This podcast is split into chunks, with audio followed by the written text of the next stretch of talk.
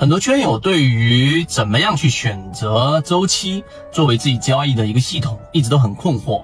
所以呢，第一点，我们建议大家去把我们的《择期缠论》再看一遍。另外一个，今天我花三分钟给大家去讲一讲，在我们选择周期上到底应该注意什么样的重点啊？这个是本质的内容。首先，第一，我们要知道缠论给予我们一个很重要的视角，就是要跳脱不同的周期去看待一只个股。如果你无论如何，无论何时，你看一只个股都是看日线周期，那说明你在交易过程当中是非常单一的。那你不知道它月线和周线周期处于到底是上升趋势还是盘整趋势，然后你也不知道在小级别上它到底有没有发生背驰。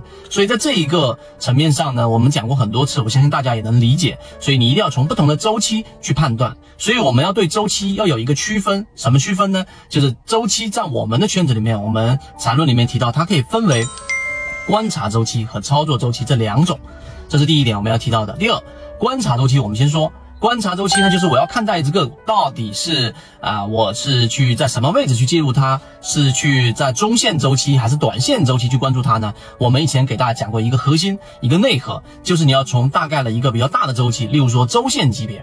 对吧？例如说我们说的这个月线级别，它是属于一个中枢的上移，就从一个中枢上移到另外一个中枢的这个中枢上移的阶段，在月线级别上，所以这是观察周期啊，这个是一个很核心的。例如说我们再去做一只个股的判断，举例子，它在日线级别已经形成了一个背中枢上的一个背驰。那么这种情况之下呢，什么时候我考虑去介入呢？第二个就是我们的操作周期。操作周期呢，我们可以这样说，我们用一个比较普遍的大家操作的这个周期来做一个例子。例如说，我的操作周期是一个日线级别的，对吧？我大概操作周期可以是一个周，在一个月之内频操作的这个频次大概是在两次到三次左右。那么这种情况之下属于日线操作级别。那么在选择周期上呢，一般我们会选择更多的是观察它的六十分钟和三十分钟级别来做。作为我们的操作的一个操作周期啊，再往小一些，可以看一看十五分钟级别。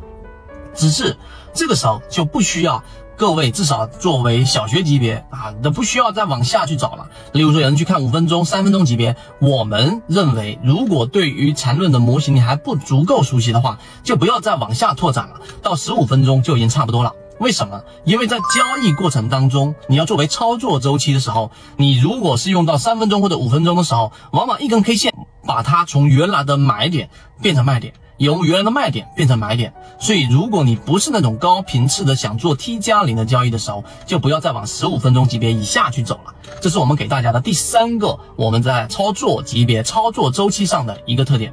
所以做一个简单的总结，今天简单说了一下。那我们要明白，我们去判断周期的时候，要分为观察周期和操作周期这两种啊，这是第一个。第二个，在操作周期上呢，我们更多是用。